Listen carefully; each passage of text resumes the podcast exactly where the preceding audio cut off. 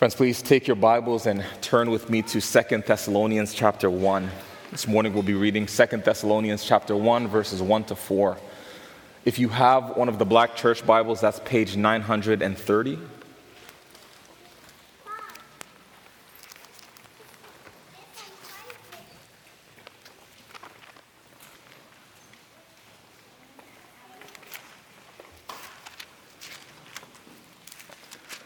Again, we'll be reading from 2 Thessalonians chapter 1, verses 1 to 4.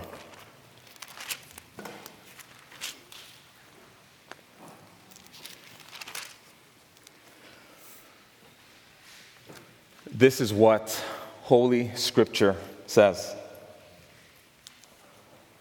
Paul, Silvanus, and Timothy, to the church of the Thessalonians in God our Father and the Lord Jesus Christ, grace to you and peace from God our Father and the Lord Jesus Christ.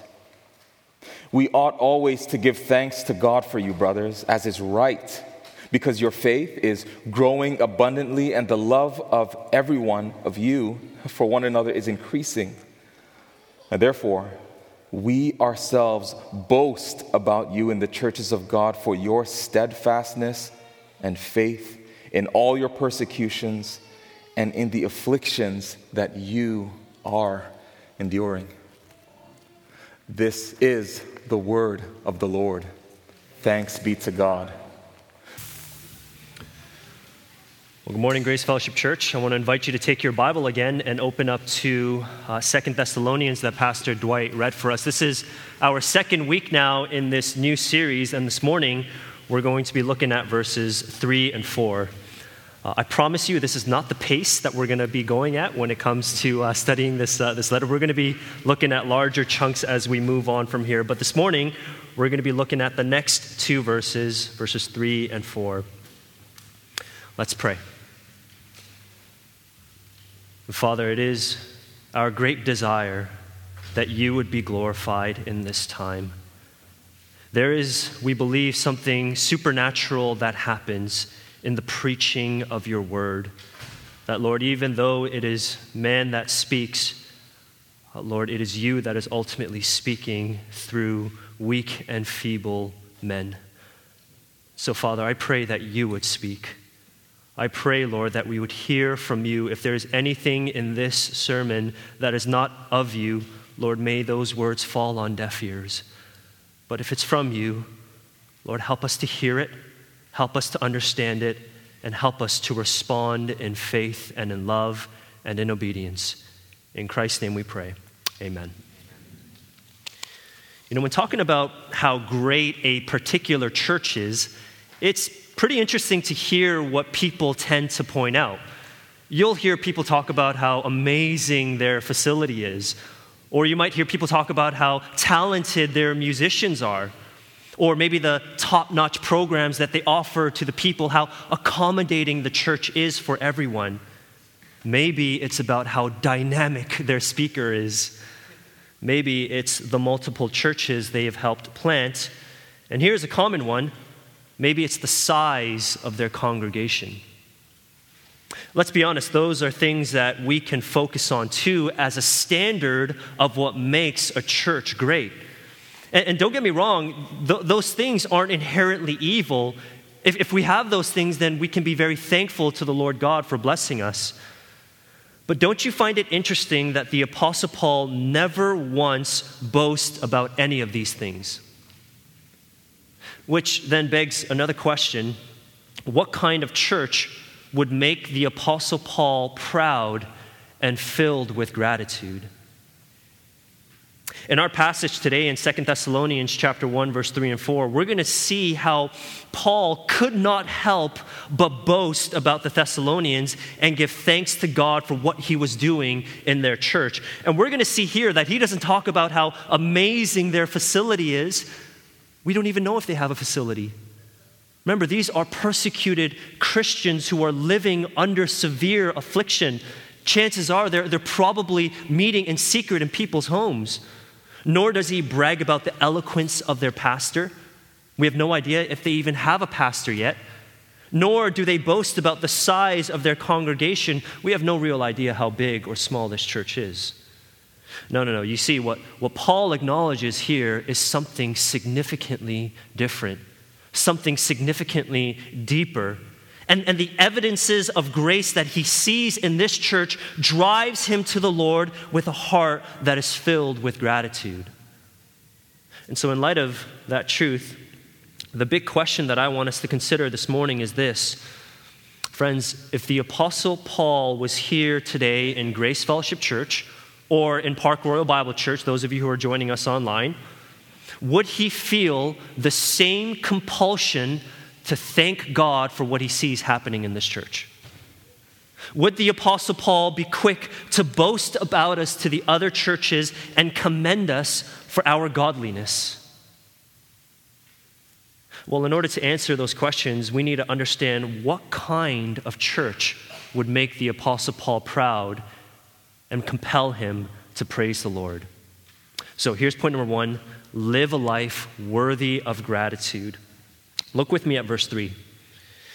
Paul begins and he says, "We ought always to give thanks to God for you, brothers, as is right, because your faith is growing abundantly, and the love of every one of you for one another is increasing."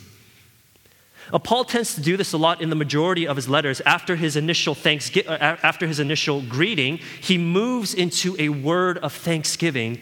And notice here that his thanksgiving isn't towards the people, it's not towards the church, but it's toward God.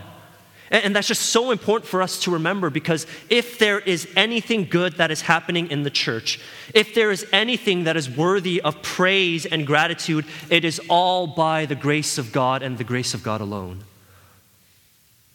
But there is something unique and interesting about what he says in this specific letter regarding gratitude. If you look carefully at our text, and you compare it to some of his other epistles where he shares a word of thanksgiving, this is the only time where he talks about the obligation to give thanks to the Lord. Look at verse 3. He says, "We ought always to give thanks to God for you, brothers, as is right." He doesn't say we should or we could, but he says we ought. And that word communicates a sense of moral obligation. And then he basically repeats himself again when he says at the end, "as is right." So you see, this isn't just a good thing to do, nor is it the cool thing to do. It is the right thing to do. There is no choice in the matter here. If there is evidence of God's grace and God's blessing in another Christian's life or in another church's life, it is our duty to thank the Lord for his grace. Why? Because when we don't, it robs the Lord of the glory that he deserves. And brothers and sisters, we must always remember that we were created to glorify our God. So it's not about making others feel good about themselves. It's about honoring God and glorifying his name. And Paul himself felt this joyful compulsion to thank the Lord for the Thessalonians for two specific reasons. And these two reasons show us how to live a life worthy of gratitude. So here's the first way. In order to live a life worthy of gratitude, you must grow in faith. Look again at verse 3. "We ought always to give thanks to God for you, brothers, as is right, because," here's the first reason, "your faith is growing abundantly." Their faith in Christ is growing. Their trust in Jesus is deepening. And notice how Paul talks about the growth of their faith. He's not simply saying it's growing, but he says it's growing abundantly. The original word that's used here communicates a sense of growth that's going on in an astounding way. It is an uncommon, superabounding hypergrowth. Now, there's an important implication in these words that we need to make sure we don't miss. The fact that their faith was growing tremendously tells us that faith is not something that is static or stagnant. Okay? On the contrary, faith is something that is living and active and dynamic. There are differing degrees of faith. Your faith can be small, but your faith can be great. Now, let me just be clear here. What ultimately matters is not the size of your faith, but the object of your faith. Even if your faith is as small as a mustard seed, which is the smallest seed in the world, as long as that little faith is in Jesus Christ, that is enough to save you from your sins. And that is good news, brothers and sisters. That is good news to those of you who are here and you may not know Christ. Friends, you don't need a perfect faith in order to be saved. You don't even need a great faith in order to be saved. All you need to do is take that little faith and put it in Jesus Christ. Believe that he is who he says he is, and believe that he died on the cross and rose again. Because listen, it is not ultimately the size of your faith that saves you. It is Jesus who saves you, and he is able to save to the uttermost. So that's the most important thing that we need to understand about the nature of faith. But all that being said, it's also important that we don't become complacent with keeping a small faith.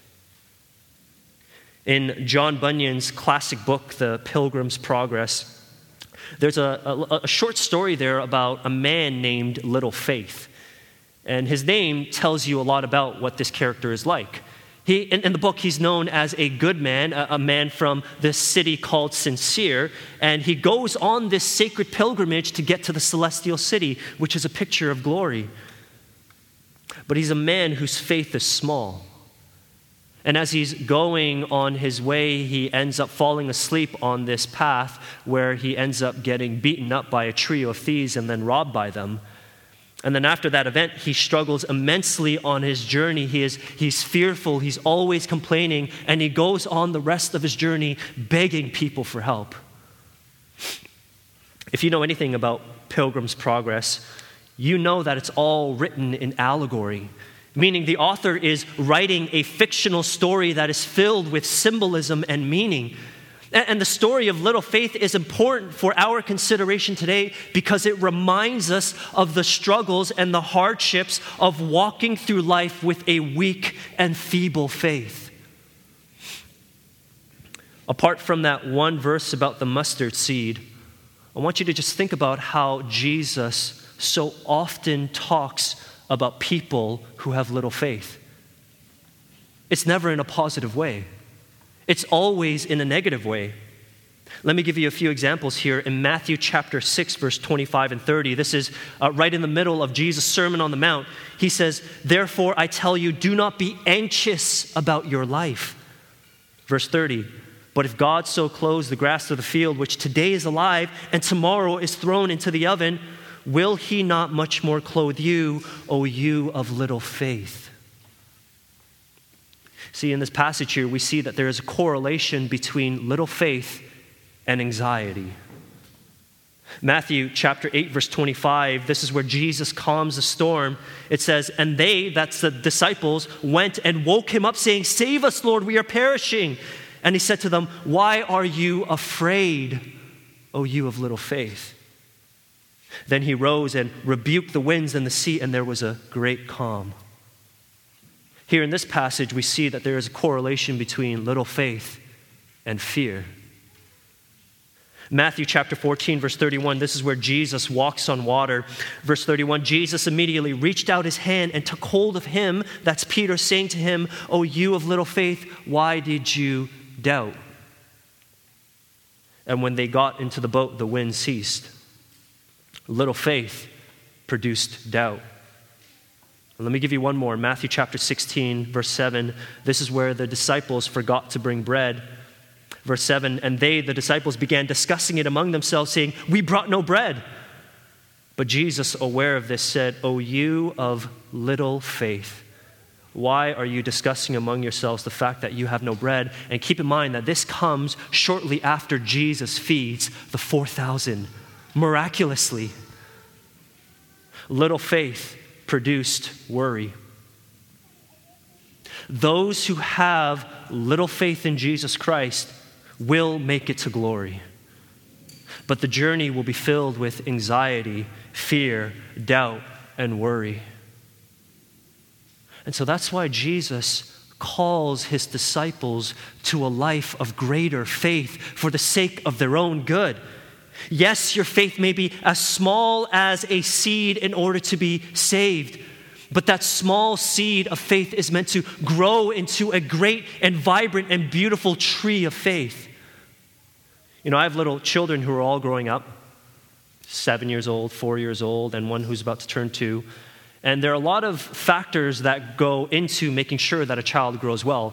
One of the most important things that I have to do as a parent is make sure that they are eating well. Because if they don't eat, they don't grow. And if they don't eat the right things, they're going to become sick and unhealthy. And in the same way, you need to feed your faith. If faith is a living thing, you need to feed it in order for it to grow. Now, this is by no means an exhaustive list, but let me just give you 2 very practical ways that you can be feeding your faith.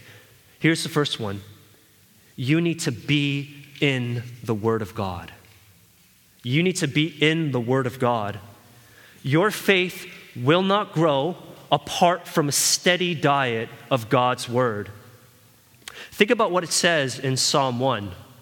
The psalmist writes, "Blessed is the man who walks not in the counsel of the wicked, nor stands in the way of sinners, nor sits in the seat of scoffers, but his delight is in the law of the Lord." And on his law, what is he doing?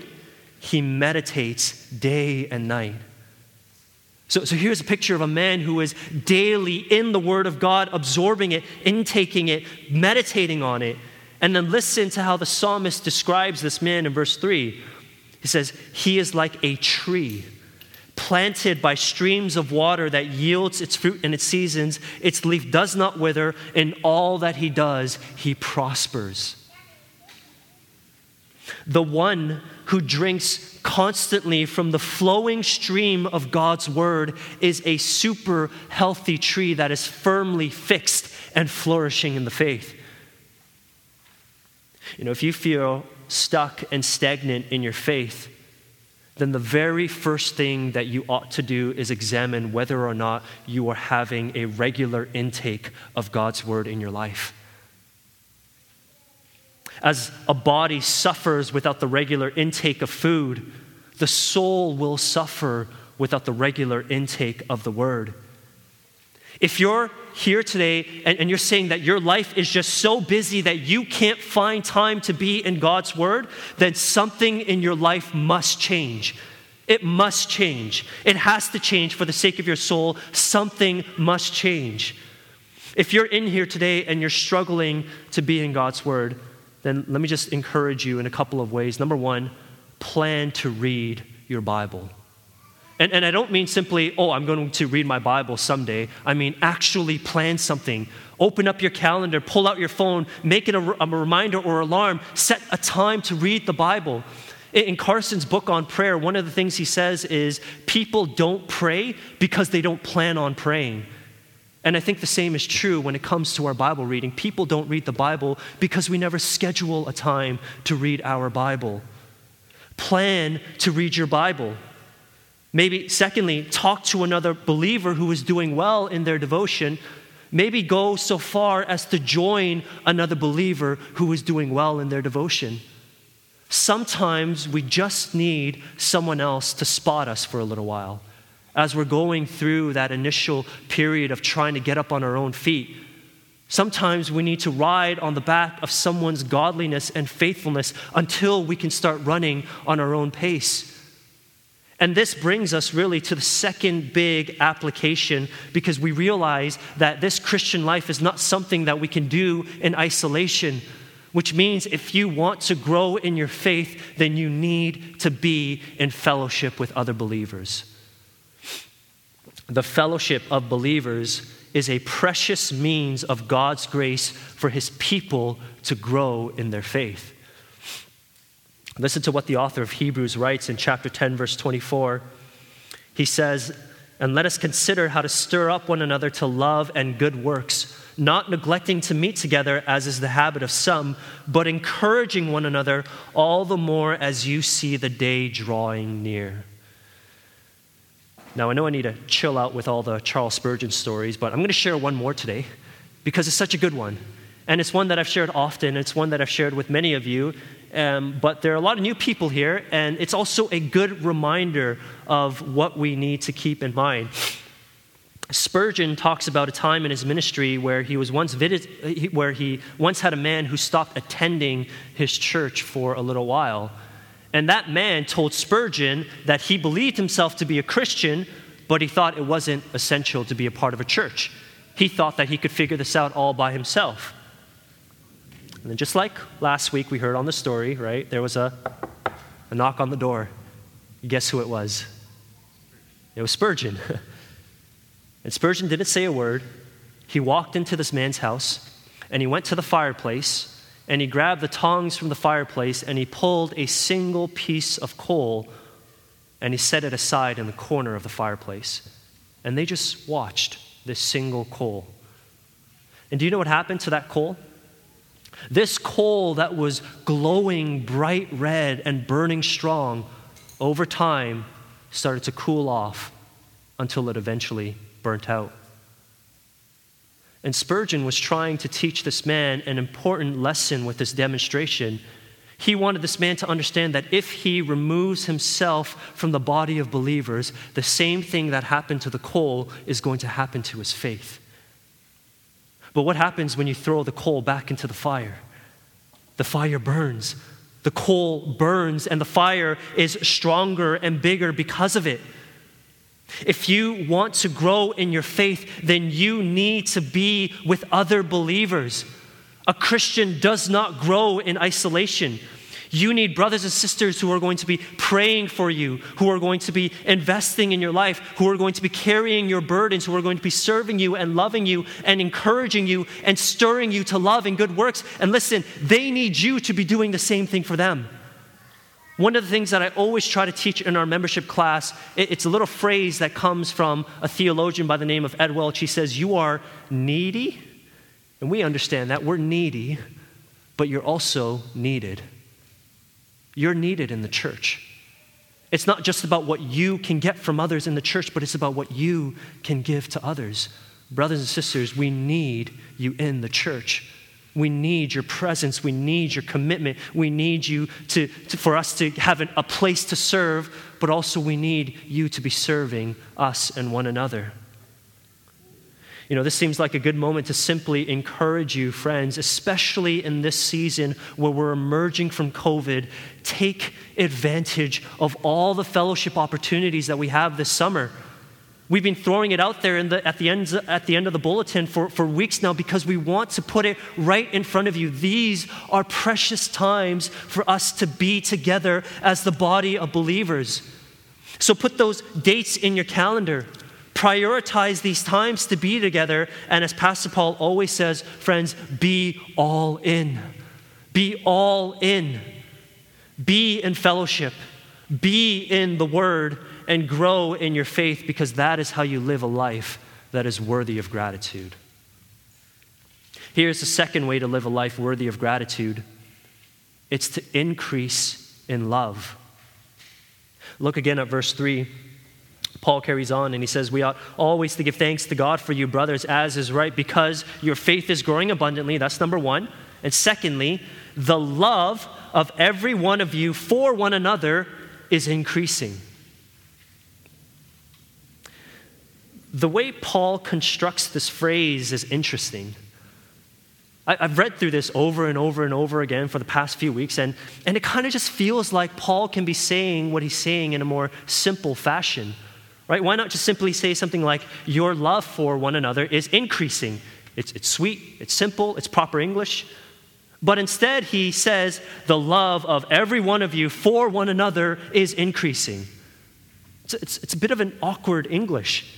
It's kind of wordy and a little bit clunky. But look, Paul chooses his words very carefully here, because what he is doing is he is emphasizing the reality that every single member of the church was increasing in their love for every other member of the church. there wasn't just a small percentage of people who were increasing in their love, nor was there just a small percentage of people who were the recipients of this increase in love. Everyone was loving everyone in this church. Everyone was actively growing in their love. Everyone was making sacrifices and caring for others, which is the very definition of love. No one was being left out. No one was being marginalized. No one was being sidelined. Now, if you consider the Thessalonians' context and their current affliction, there is something so deeply sweet and moving about these words.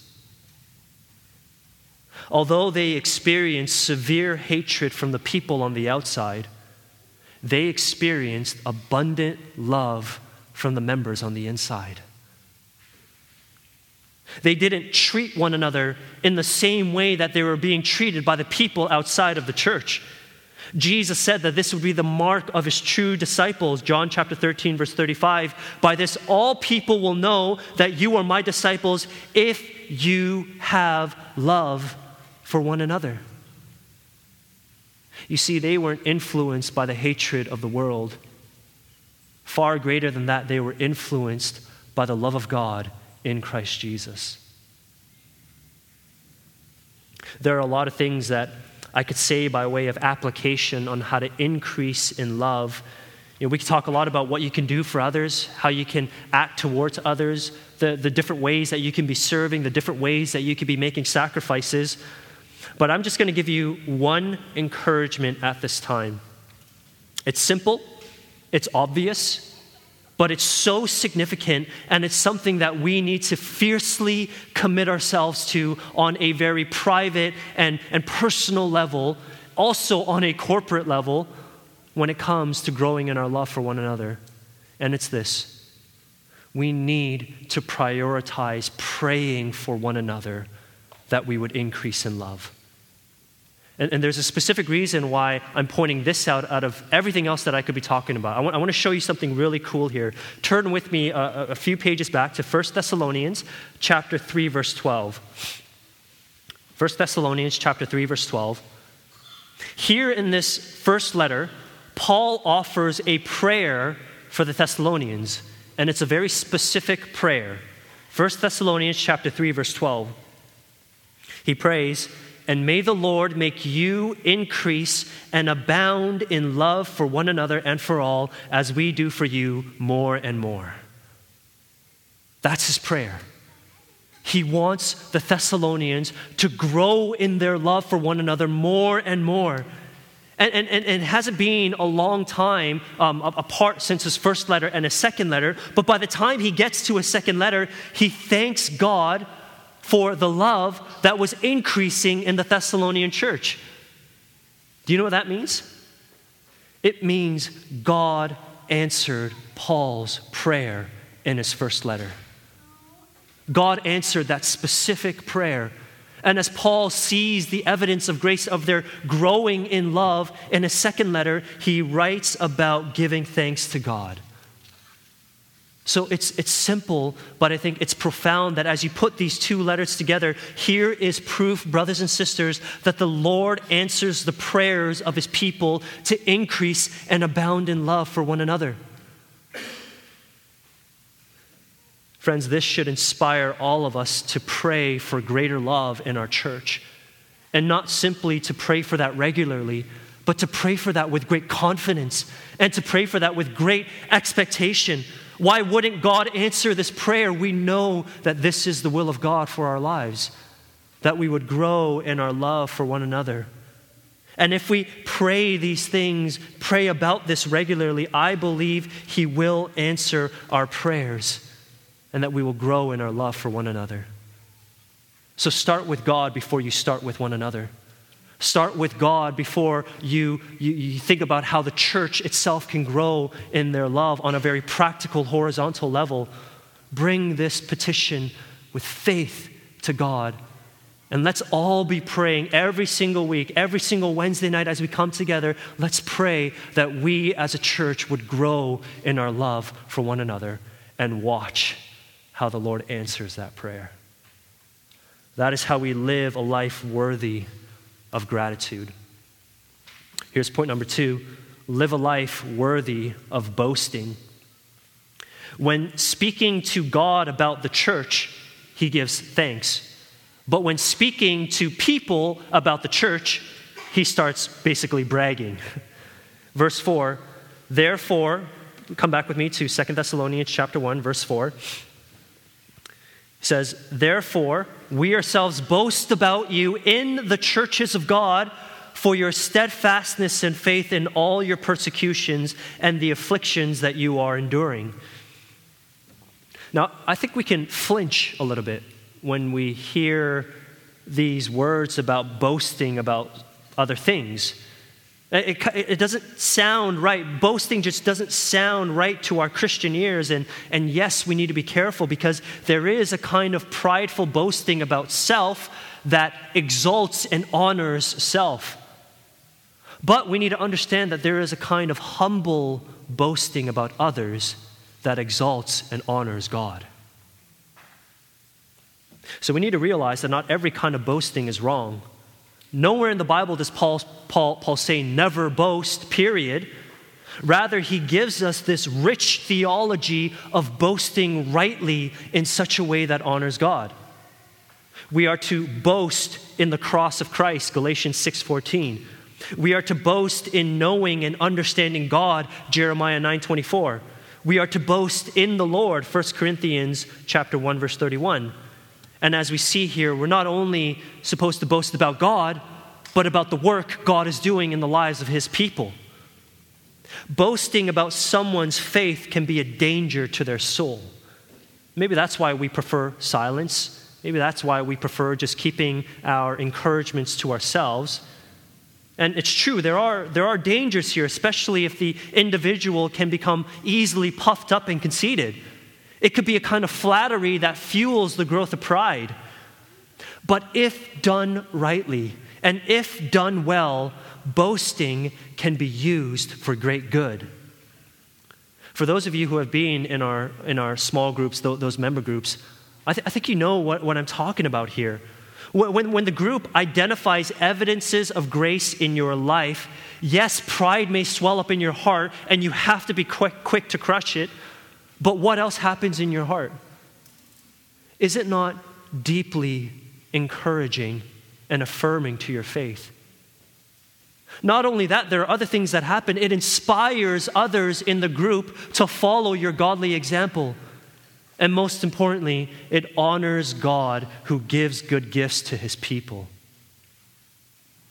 Boasting done rightly has a powerful effect. And for all of these reasons, encouraging the Thessalonians, strengthening the other churches, glorifying God, Paul and his fellow missionaries are boasting about the Thessalonians and all the other churches that they're connected to. So here is what they're boasting about. And here is how we live a life worthy of boasting. We need to persevere in suffering. Verse 4, therefore we ourselves boast about you in the churches of God for, here's the reason, for your steadfastness and faith in all your persecutions and in the afflictions that you are enduring. You see, despite all the difficulties that this church was experiencing, they were clinging to Christ. They were holding on to Jesus. They were still believing in him and growing in their faith. In Paul's first letter, he talks about their steadfastness. He uses the same word. It's basically what I'm talking about when I'm talking about perseverance.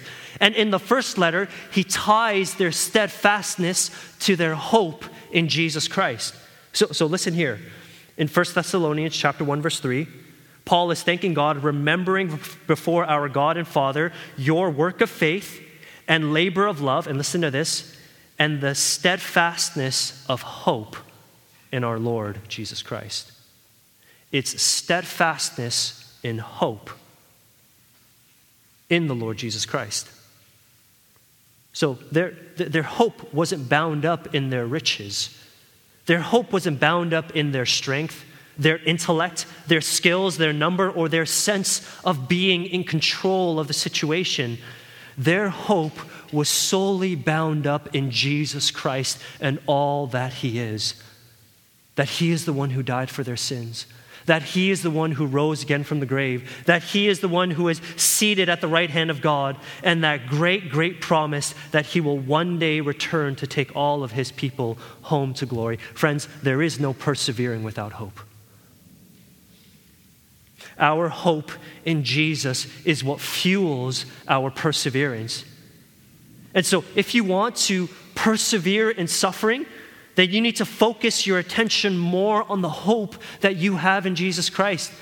You do this by spending time with Jesus, by being in the Word, meditating, praying, and obeying His commandments.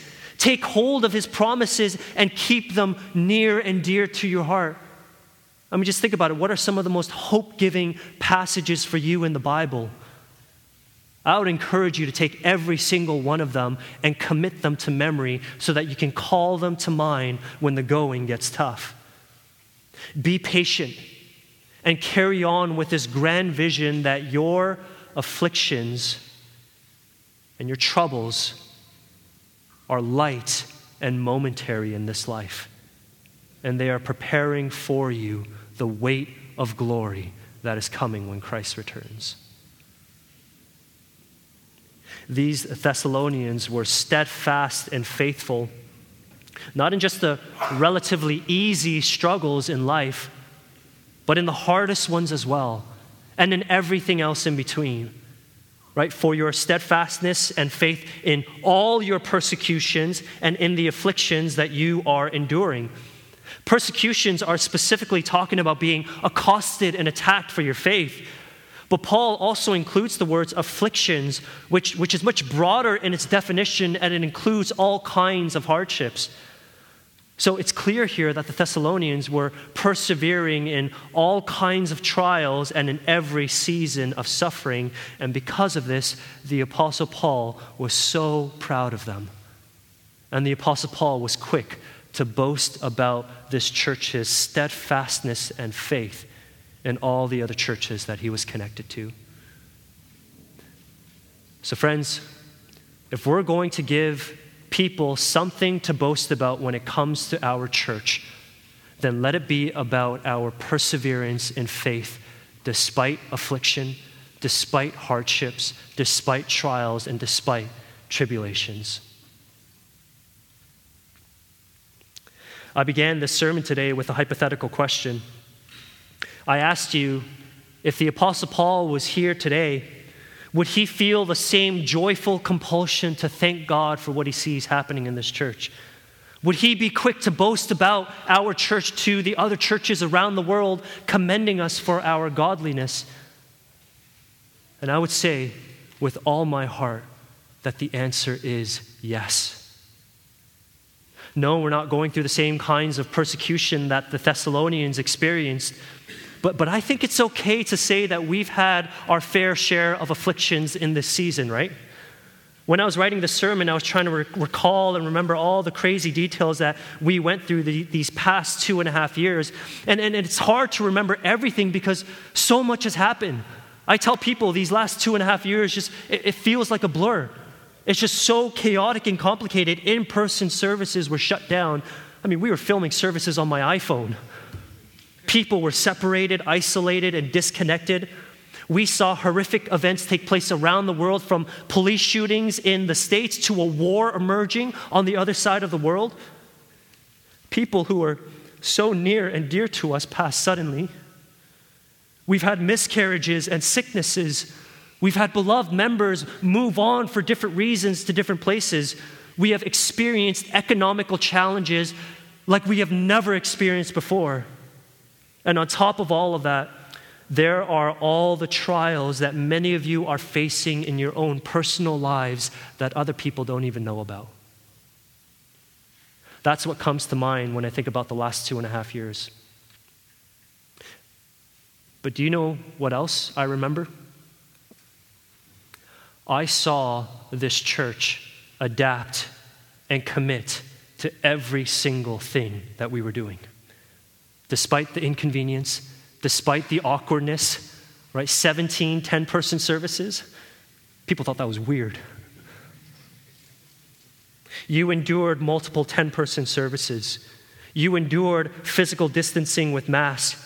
You endured super hot outdoor services with wasps flying all over your head. You endured outdoor services when it started to rain and pour. In the last 2.5 years, despite all that has happened, I saw you fight discouragement and fight hard for joy. I saw you pray for your government and pray for one another. I saw you repent of your sins and strive hard to live a holy and righteous life. I saw so many of you go above and beyond to care for those who are in trouble. In this last year, I saw over 160 meals go out to families who had babies or for those who were struggling, hospitalized, sick, and hurt. And I saw again and again. I've so many stories in the last 2.5 years of conversations with so many of you saying, when Pastor Paul preached this, the Lord just crushed my heart. And he changed my life in that very moment. And so I just want to say, Grace Fellowship Church, I love you. And I'm so thankful to God for you. And I am so proud of this church. Tomorrow, Lord willing, I'm going to be flying to the States to see my in-laws for a little vacation. My family's already there. And Lord willing, I'm going to be attending my father-in-law's church that he helps, that he pastors there in Minnesota. And oftentimes when I go there, every single time I go there, people ask me, how is Grace Fellowship Church doing? And you can bet that I'm going to be boasting about this church. I'm going to tell them about your growing faith. I'm going to tell them all about your increasing love, and I'm going to tell them all about your perseverance and hope despite suffering. And may you be encouraged. May Waterbrook Christian Church in Minnesota be inspired, and may God be glorified. And I don't want to forget about you, Park Royal Bible Church. And I want you to know something very important, that we here at Grace Fellowship Church pray for you every single week, as I know you do for us as well. And we're well aware of the hardships that you're experiencing, having gone through this season for so long without a pastor. But I want you to know that every single time that I've personally gone there on a Thursday to be with you, I've walked away every single time so deeply encouraged by your faith. I've seen you practice patience, a joyful patience while you wait on the Lord. And I've seen you go above and beyond and pray for one another every single week and love one another the best way that you can. PRBC, I thank God for your growing faith, for your increasing love, and your perseverance and hope. And my final word to all of us, Park Royal Bible Church and Grace Fellowship Church and everyone here, is simply this: continue by the grace of God to live a God-honoring life. May the Lord help all of us to do so. Amen.